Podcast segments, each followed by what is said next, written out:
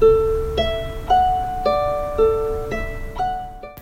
い。星読みアドバイザーのきみこです。星読みで自分を知って自分を好きになって自分のやりたいことに向かって一歩を踏み出す方を応援しています。このチャンネルでは星読みのことや私の日々の気づきなどをお話ししています。昨日はですねあの星読みナースゆうつきさんとコラボさせていただきました。なんか長時間の配信になってしまったんですけれども、ライブの時もですね、ずっと聞いてくださっていた方がいらっしゃったみたいで、あ、すいません。でも、本当に、あの、ありがとうございました。昨日ね、なんか、スタイフのアプリの不具合が結構あったみたいで、朝ね、なんかうまく配信できないとか、入れないとか、そういう方がいて、X にね、書き込んでる方もいたみたいです。まあ、そういうのもあったのか、ライブ中ですね、私たちがエモい星の話をすると言いながら、結構我が家のどうでもいい話とか、結構雑談とかが多かったので、なんかあの、多分こう2人でね話してる分にはめちゃめちゃ楽しいんですけれどもかえってこれコメントしづらいよなって思ったんですよね。だから、あの、そんなにほとんどコメント入ったりとかしなかったので、2人でですね、余計2人でなんか楽しくおしゃべりできたみたいな配信になっています。でね、エモい星の話は結構後半の方になってるので、よかったらあの、お時間のある時に何か作業とかね、家事とかしながら聞き流していただいて笑っていただけたら嬉しいです。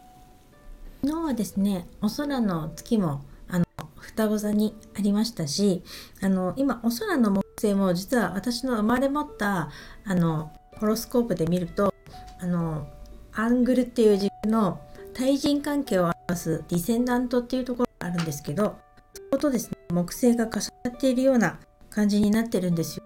なのでねおしゃべりが結構こう広がったというか楽しくおしゃべりできたのかななんて思っています。ゆうつきさん本当にありがとうございました。また懲りずにですね、来年もぜひまたお話ししましょうね。よろしくお願いします。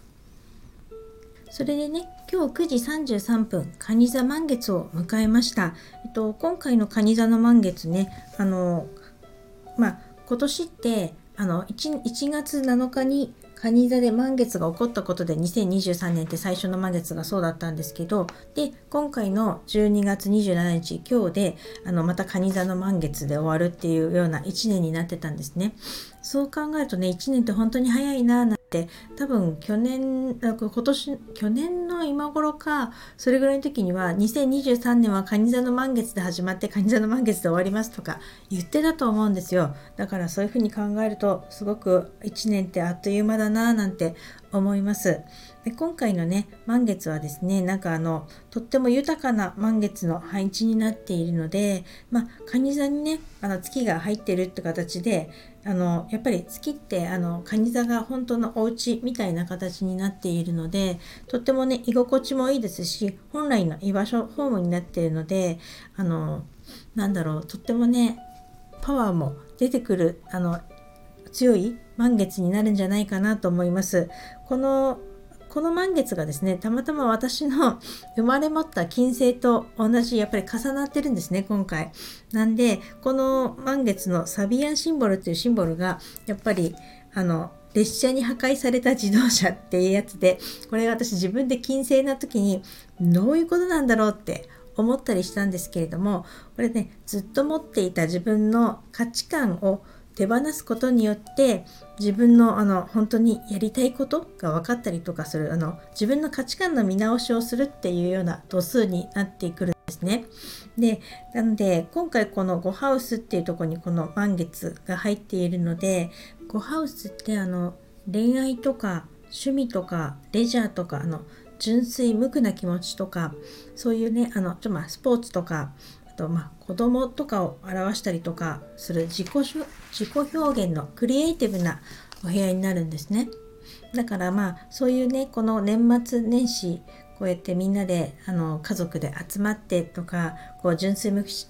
垢に楽しんだりとかそういうねなんかちょっと恋愛とかそういうのでやったことで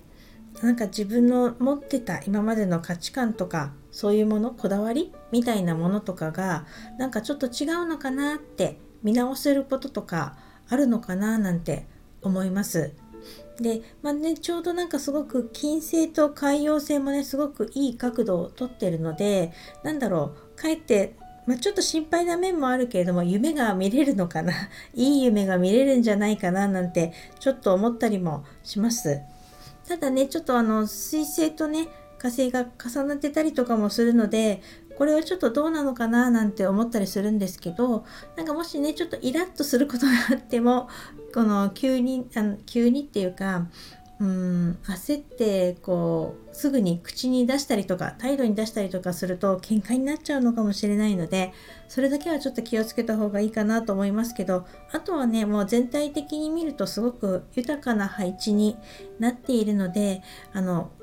ゆっくり今日はですね家族とか大切な人とあの蟹座の月の時はねゆっくり過ごすのがいいと思うので仲良く過ごしていただきたいなと思います。ちょっとね月が蟹座に入ってる時ってあの感情的になりやすいっていうかちょっとセンシティブな気持ちにもなったりとか心がね繊細になったりとかもするので今日はねあのゆっくりお風呂に浸かってあのまあ気の置ける家族とかあの大切な人とゆっくり過ごすのがいいのかななんて思っています。私もね、あの、昨日ぐらいから結構眠たいので、あの、睡眠たくさんとってゆっくりしたいなと思っています。それでは今日はこの辺で最後までお聴きいただきありがとうございました。またお会いしましょう。きみこでした。